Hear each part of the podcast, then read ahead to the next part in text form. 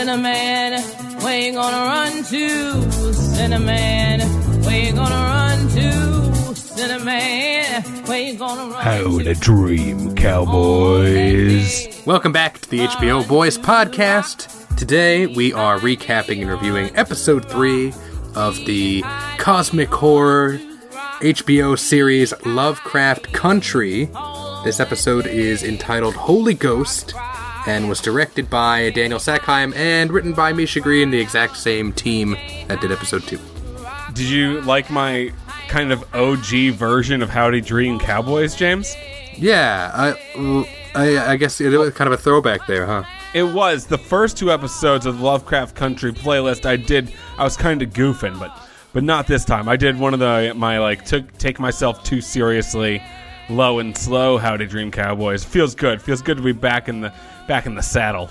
Yeah, and people who haven't been with us from uh, Westworld are probably pretty confused as to why we opened the show that way. Don't think about it. Don't think about it. Just strew that to the side. And don't worry. As you said, the same team who brought us episode two brought us episode three. And I'll say right off the bat that what we, I, I think, predicted came true. Where episode two was a little odd. You kind of fell off a little bit because it was the finale of one story that was broken into two. And episode three was the beginning of a new story. So it got good again. Oh, and also before we keep going, we have a Patreon. Go to patreon.com slash HBO Boys, HBO B O I Z. Give a dollar or more a month and you get at least two extra podcasts or bonus episodes. I recently put up a trailer reaction to Raised by Wolves, premiere tomorrow, by the way. We'll have a podcast about that in the future, as well as we just put up a bonus episode podcast of relationship advice episode two featuring Adam, a newcomer Alex, and myself. So go to patreon.com slash the HBO boys, boys with a Z. Give a dollar, bunch of great content. Yeah, I I have I have just completed writing a scenario for a two-part Call of Cthulhu tabletop campaign, which uh you know sometime before the end of uh the Lovecraft Country run we're gonna do. All right, Oh, bold, bold promises. but that's uh that's that's for patrons only. So if you want to hear us roleplay, it's gonna be a it's gonna be a funny sort of 1930s Lovecraft campaign, but with elements of every single one of the shows that we've done so far. It'll be fun. Wow, I'm excited. That sounded sarcastic. I actually am excited. I hope you are. Because if you're not, I am then down. let's just fucking forget the thing, all right? I'm fucking excited. Fuck you. So we cold open on Letty crying in church. I presume she's probably sad about what happened to George and then also the terrible things that happened to her in the first two episodes. She died. Right. Like Lazarus or Jesus or, or, you know, several other characters in fiction. She is dead and reborn. So that's, that gotta be an interesting experience. in the books george gets murdered and then reborn and i think that storyline has just been kind of translated over to letty as george is no longer with us after episode 2 george also might be tick's father. We don't know. Anyway but in game of thrones someone actually asks a certain character who dies and then comes back to life. Look at me go. I didn't do spoilers. And they're like what was on the other side? And they not even giving a possible gender was like oh nothing. Nothing was over there. And letty hasn't even had the chance to talk about that she just came back and she's like i have to like deal with uncle george being gone and i recently was murdered this is no good Also, magic is real. yeah and the white people have it this is bullshit So this episode then starts to transition, and it, it kind of reminds me of like an 80s or 90s horror movie. We get a black screen with a little bit of title. You know, this is based on a true story. If five people moved into a house on the north side of Chicago, and 10 days later, three were dead. a mystery within a mysterious show So we get the title Day One. Letty takes her sister Ruby to a house that she bought on Chicago's mostly white north side. It's a creepy rundown Victorian, which Letty plans to make into a boarding home, which is also the business that Ruby is already in. Letty doesn't explain exactly how she got the money for said house, but she brings Ruby in. She gets her excited about it. She shows her an elevator that almost chops her head off, and you're like, oh man, This house seems creepy as fuck. Ruby is reluctant to sign on to the project because she knows that Letty is pretty unreliable. But eventually, Letty, you know, leans on her like, hey, come on, you're my only sister. We're in this together. And so she agrees. Oddly enough, most unreliable people are weirdly charismatic in fiction. Right. Where in real life, it's just like, you know, the, person who makes a ton of plans, never follows through, says they're going to do something for you, doesn't show up. And, uh, yeah. Right, and- you're and not, everybody you lovable scamp. Right. No, it's it's like well known or like no that the, that person is a bailer and a thief. Don't trust that person as far as you can throw them. But in fiction they're like, you know, I just I keep coming They've always back. got a heart of gold. It's like, well, I, I've failed you many times and let you down personally, but, uh, you know, blood is thicker than water. Right. Oddly enough, I believe in you 100% once more. At George's home, Tick, his aunt Hippolyta, and his cousin Dee are attempting to return to some form of normalcy after George's death, with Tick kind of taking over the role of man of the house, but it is clear that Hippolyta is having some difficulties with him, and he seems to pick up on that. I have rewatched, by the way, episodes one, two, and then I watched three because Sam decided that she wanted to watch the show, and so we've gotten into it.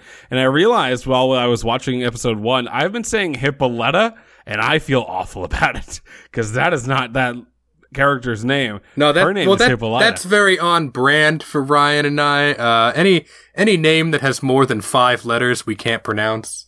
Which right. again, Any I, truers I, remember that. I always point this out. I also have an ethnic name which is difficult to pronounce correctly just by reading it, and so I empathize. I have a Irish name that is easy and ready to go. Also, there's a famous television show with my last name. It's very simple, so I cannot relate. Yeah, Ryan Dawson is his name. Yes, I'm James Van Der Beek. Yeah, you also doxed our friend Alex about a hundred times in the last premium episode. Hey, he, listen, he'll ask me. He's asking me right now. We, James, our friend Alex, Adam, who you probably met on some Patreon episodes, and a bunch of our other friends made videos in high school. And it was recently where, right after that podcast that we did, Alex was like, You need to take most of the things that are on the internet down. I'm a real human being now. Tick goes to visit his dad's apartment where he finds him passed out, hung over on the floor. Tick throws water in his face to wake him up. There's a bit of an aside here, which is something that I think is going to come up later. Tick reminds his dad of a story that George told him. When Montrose and George were boys, they were saved by a group of assailants by a broad shouldered mystery man with a baseball bat. hey, James, Yeah.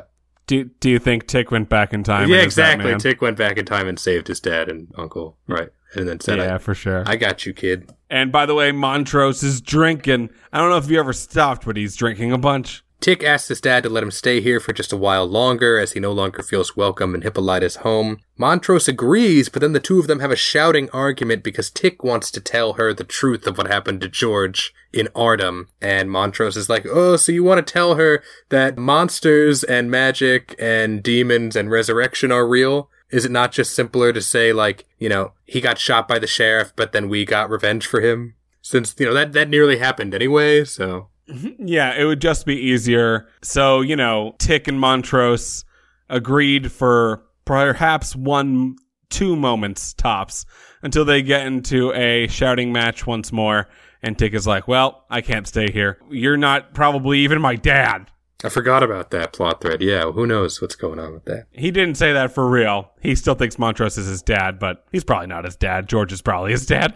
Day two now. Several members of the Southside community are helping Letty to refurnish her new boarding home. Tick comes to visit her. He wants to say goodbye as he's going to go back to Florida. She tells him, "Oh, you should stay a little longer. We're having a housewarming party." He said, "Well, I I told my boss I'd be gone for an hour a month ago, so I need to get back." I like that joke. That was solid. But obviously, he just wants to leave. He wants to leave what happened in Massachusetts behind. It's odd that he wants to leave Letty behind after she went through something so traumatic just two or three weeks ago.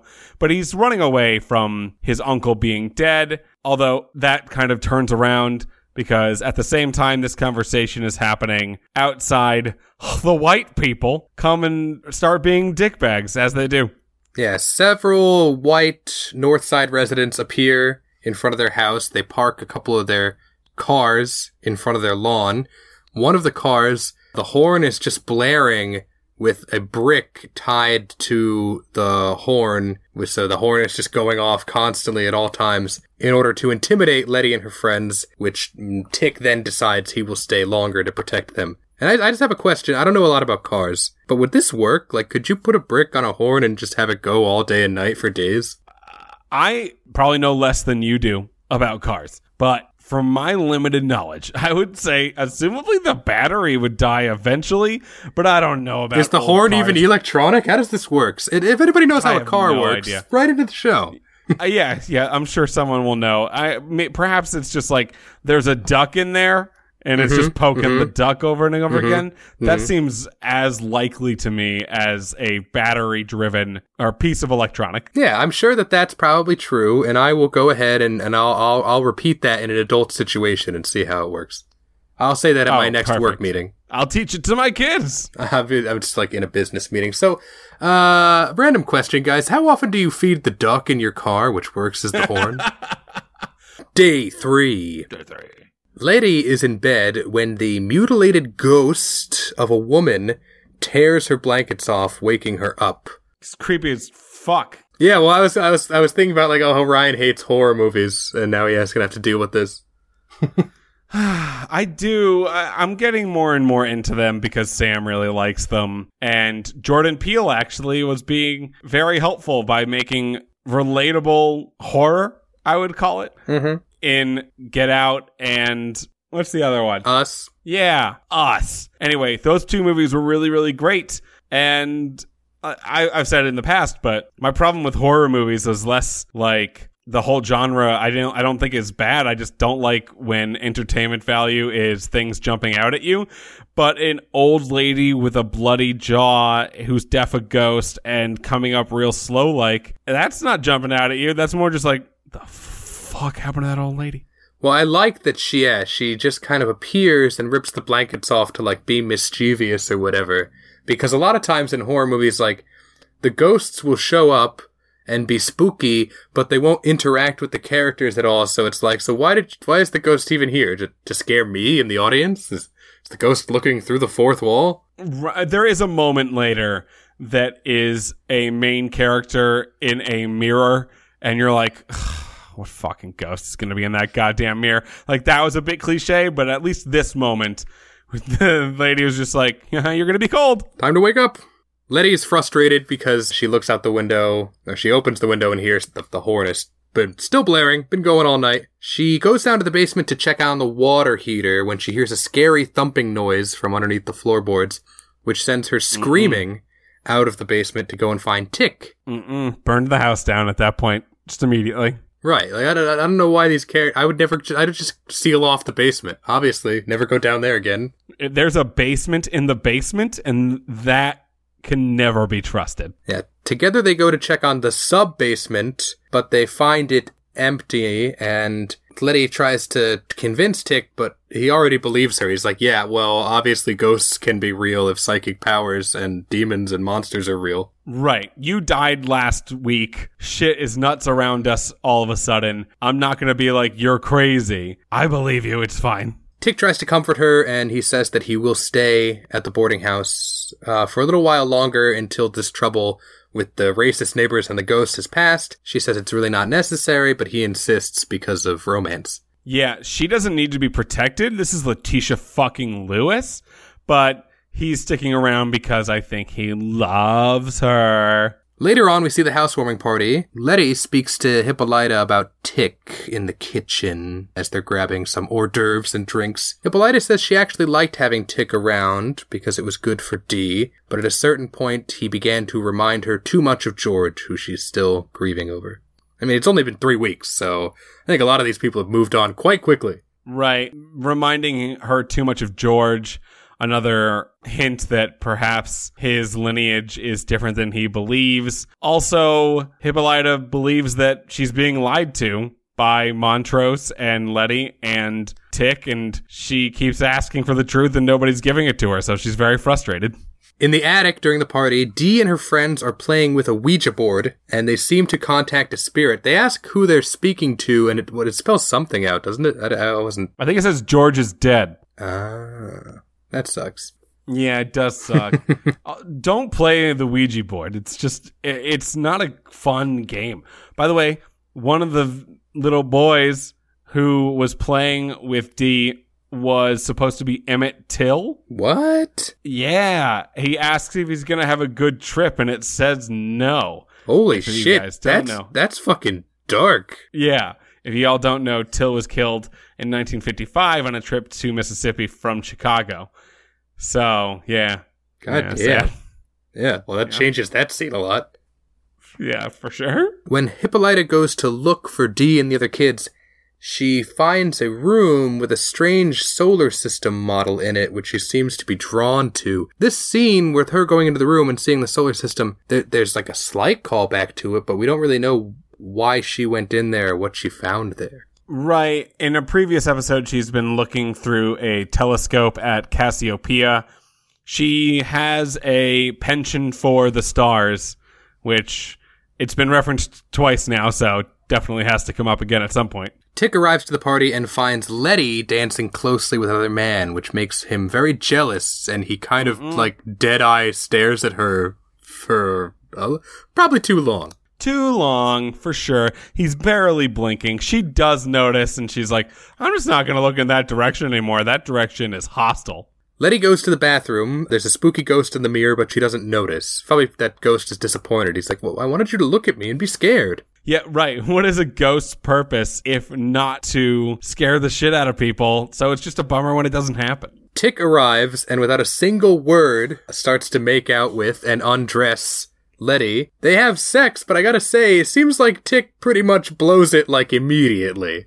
Like How so? one pump jump. Oh, wow. Well, to be fair, she'll say later and inform Tick that she was a virgin, which during or after the sex scene, she's bleeding. So my first initial reaction was that they were having period sex, which there is a wonderful song about in the show Crazy Ex Girlfriend, written by Rachel Bloom. Great song. Actually, good song. Funny song. Go. I, I sound like Donald Trump. Great song.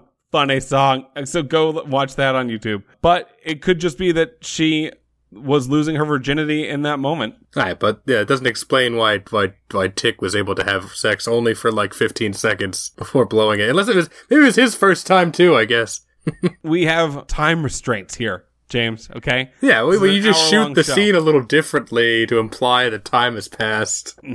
No, they were. It was an intimate moment, James. Okay. Doesn't Right, matter if it's all five I'm seconds saying or five minutes. I'm on now that it's canon to the Tick. show that Tick is a premature ejaculator, alright? Jesus Christ. Okay. Well, to make matters worse, you know, once they finish, Letty's bleeding. She gives the excuse like, "Oh, um, you know, that's that time of the month," and she's really embarrassed and kind of looks to Tick to reassure her, and he just leaves. It's like, Tick, what the fuck, dude? Like, yeah. He did a, such a good do you job. do you like this girl? Because yeah, you're you're really blowing it right now. Sometime later, the party is interrupted when a burning cross is set up on their lawn. Hate when that happens. This sets Letty off, and as Tick and a few other guys stand guard in the lawn, she smashes the cars, uh, which the neighbors have left in front of the house, including the one that's been setting the horn off all day. As that occurs, they know what's about to happen next. They all get on their knees and put their hands on their heads. Letty gets arrested and then put into a cop car where they just like straight up torture her. Yeah, they give her what is called a, a in police parlance, a rough ride, where you know there's nothing, there's no seatbelt holding her to the seat, and the car is like swinging wildly from side to side, which throws her around. Which uh, has killed people in the past in real life. There have been high profile cases of people dying this way in the past. I think to the point where like most states have have like come down hard on cops that do this. and she's being interrogated about how she had the ability to buy the house in the first place. The cop doing this to her also reveals that in the past, the bodies of eight murdered black Southside residents were found in the sub basement of the house. And he's like, it'll probably happen to you too. Haha. If I don't murder you with this fucking car first. And also, he told her that it was called the Winthrop House. Day four. Is it day four? I, I, I, I thought it was day four. I don't know. Day four, day nine, another day. Letty is developing photos in the sub basement when she discovers a strange face like pattern recurring on all the pictures. So she spreads them out on the floor like Perry Mason, and a ghostly Yeah. figure emerges and orders her out of the house. The amount of spatial reasoning Letty has to be able to do what she just did is actually nuts. Yeah, she must have high visual multiple intelligence. Of course she does. She's Letitia fucking Lewis. I recently took the multiple intelligence test as it's something, even though it's been pretty much debunked, it's something that I teach in one of my courses. And uh, according to the test, I have high intrapersonal intelligence, right? So I, I, I, I, I can look inside my own mind palace. Hmm. My mind palace, all the doors are locked. What does that mean? James? I mean, I guess it, I wish you were just gone. I wish you just hung up. You're like, I can't do it anymore. Upstairs, Ruby tells Letty that all the boarders are frightened by her actions the other night, that they think that she is going to spur on more violent action by the racist neighbors, and they want to move out, which means that they won't be afforded to make the next payment on the house. Letty reveals that actually she can still afford the house because she still has some of a large inheritance that she received from her late estranged mother. This fact enrages Ruby, who feels like Letty never really acted like a true member of the family most of her life, and so it's really unfair that their mom left money to her and not her other siblings, and it's also unfair that Letty did not immediately think to split that money amongst her siblings. Letty's side of the story is let me do something that will bring Ruby and I closer together. Also, Letty might have been led to this decision consciously or subconsciously. So it's not exactly her fault, but Ruby doesn't know that. So Ruby's like another selfish decision by a selfish human being. I don't know why I gave you another chance. I'm sure I'll forget about this in an episode or two and give you at least one more, if not 10 more chances. In another scene, Hippolyta goes to Montrose's office to question him about George's death because she suspects there's something going on, but he does not let up. So this, I think, this is stringing along to what's going to eventually be Hippolyta's story arc. She's going to try to find out what happened to George. Right. She'll most likely, it seems now, have a episode of her own. Day 10. Tick meets with Letty in a diner. She shows him the research that she's done in the house, which used to belong to a mad scientist named Epstein. Interesting choice of name. Yeah, tough times. Epstein, who kidnapped and experimented on eight people that he took from the south side. Letty wants to find some way to help the ghosts that are trapped in the house. Tick is like, yeah, you should probably just move out. Right. Get out while the getting is good. And she's like, no, I'm within a mystery. I must solve said mystery. I can't just leave the haunted house that's gonna kill me with a fast moving elevator behind. Letty also drops the bomb that the night that they were together, Tick actually took her virginity. Tick tries to apologize, but she says that she's not upset about it and that she wanted to be with him to try to escape from the fear and anxiety that she's having over all the horrifying and paranormal things that have been happening to her. Yeah, but like next time, don't leave immediately, maybe? I don't know. I have some expectations for next time that you must meet. She didn't say that. I'm talking talking for her. She doesn't need to be talked for. I'm just saying, Tick, she deserves better. Later, they bring a spirit medium to exorcise the house. The first thing this woman does is sacrifice a, a goat on the porch. Sorry, goat. Yeah, while the neighbors watched, they're like, "Oh my god!" I felt like I was watching Jurassic Park. Like, what's gonna happen to that goat? Are they gonna eat that goat? No, no, it was worse. They stabbed that goat. They go to the sub basement and begin holding a seance, and at the same time, three of the racist neighbors from earlier try to break their way into the house. And you might recall at the beginning of the episode, the title sequence said that three people were going to die in this house. And I was like, oh, Please be these white people. As the seance continues, the bad guys are searching their way through the house when they start to hear mysterious whispering voices. Yeah, I mean, you went into a haunted house. You fucked up. Two of them get locked in the same room that Hippolyta entered and are attacked by the ghost of one of Epstein's experiments, a creepy baby headed man. Baby headed basketball player will haunt me forever. It is next level, not scary, disturbing. Just a baby's head on her big old body. Fuck that noise, dude. The other one looks down the elevator shaft. What are you looking for, first of all? And gets decapitated. That elevator goes a million miles an hour and takes his brain off so quickly. Gushing blood. Looked pretty pretty pretty pretty cool. For someone who doesn't like horror or gore or anything like that, I was like,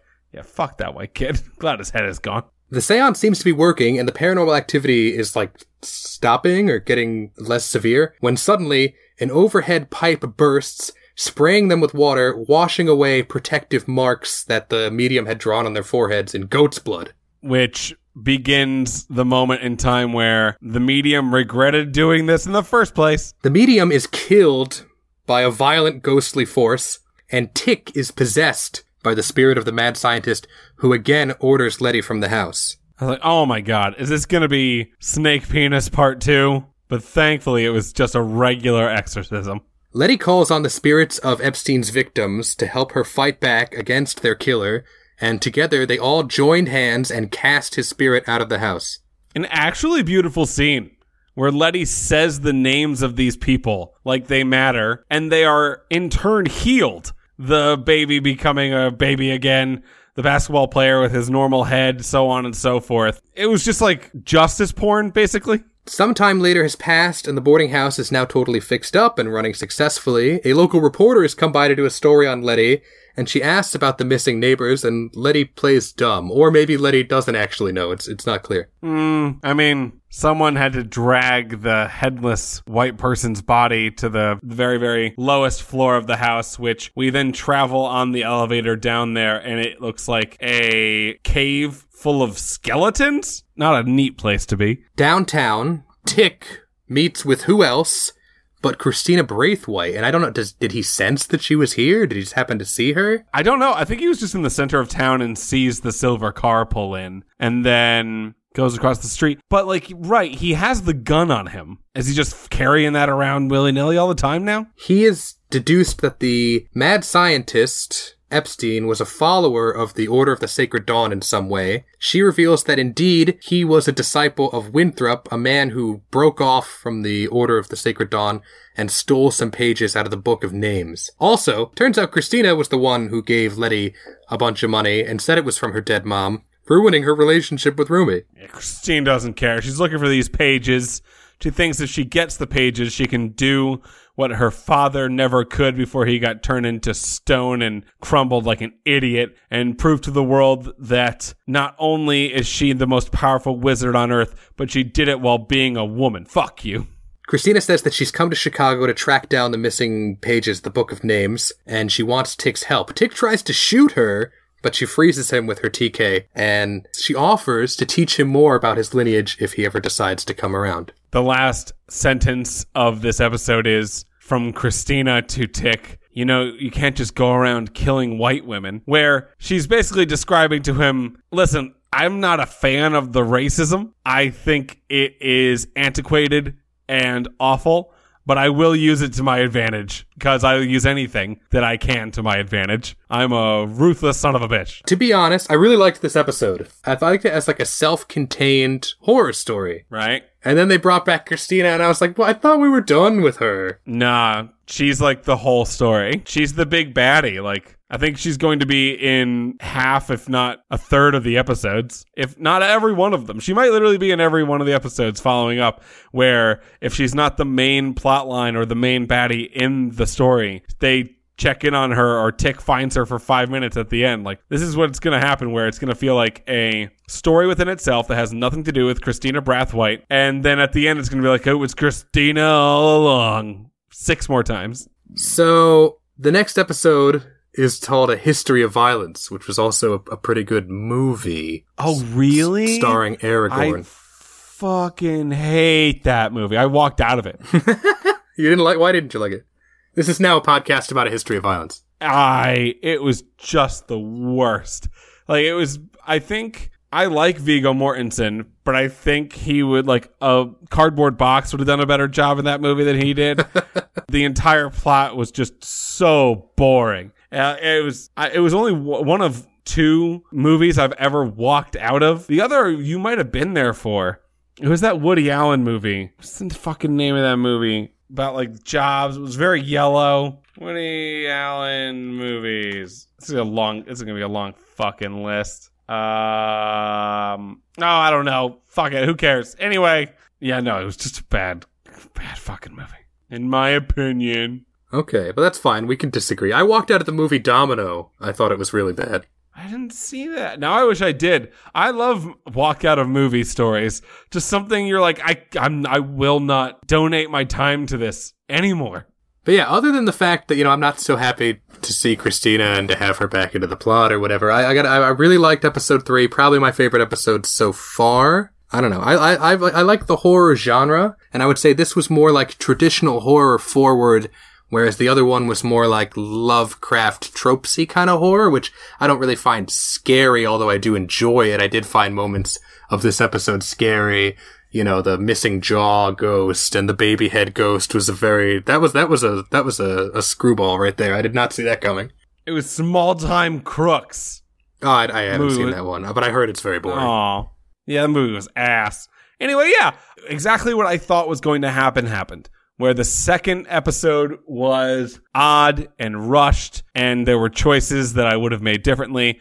And then the third episode, at least the first 55 minutes of it was a contained, well written story that I enjoyed very much. And it took a whole story. You know, episodes one and two was one story split into two. Episode three was one whole story. So episode four is going to be its own thing as well, unless it's, you know, four and five are one story split into two again. I just hope not. I hope they keep doing this where they do one episode for one story because, you know, television based off books are pretty good because they have a document to only improve upon, hopefully. so the next episode uh, written again by misha green but this time directed by victoria mahoney who i'm not familiar with but i'm now looking at her She was a second unit director on The Rise of Skywalker. oh which that you gotta have that on your resume I mean, it's. I want to be a director. I wouldn't mind that. Be, it's better than nothing on your resume. So thanks for listening, guys. If you're just listening, it means a lot. If you want to go the extra mile, follow us on Twitter. He's at Westworld Ryan. I'm at James Watches Men. We're also on Facebook. We never mentioned that. The HBO Boys. That's because I do a bad job of posting things on there. You can also, for a dollar a month, contribute to our Patreon, which gives you access to bonus content, our Discord chat where you can chat with Ryan and I, and Ryan will shout out your name at the end of each show. As I'm about to do right now. Branko, Hardbug, Greg, Nicole, Day 11 podcast, James Watch My Dong. Uh, I watched it. It's huge. Were you on your phone then? Not this time. Did you go to your phone? No. Wow, you're you're learning.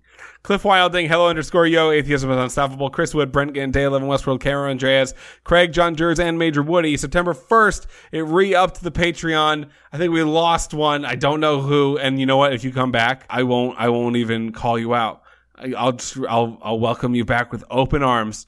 And join us here next week for Lovecraft Country. No, join us here in a few days for the premiere of Raised by Wolves. Oh my God. Two podcasts at once. Will we lose our minds? I'm James. Oh, do we still do that at the end of the shows? I'm James. We do do that on the show. Okay. And I'm Ryan. And this is the HBO Boys podcast. I feel like maybe maybe we didn't do it last week or something. Mm, yeah, we tried to get out of it, but you know, it's tried and true, James. Okay. It- it- to hit the nail on the head at, at the end of the HBO Boys podcast, we have to say our names and remind everyone what the podcast name is. It is known. Right, because you know, we only say it at the beginning and the end of the show, and it's also the logo. So you got to Patreon.com slash the HBO Boys. Uh, step.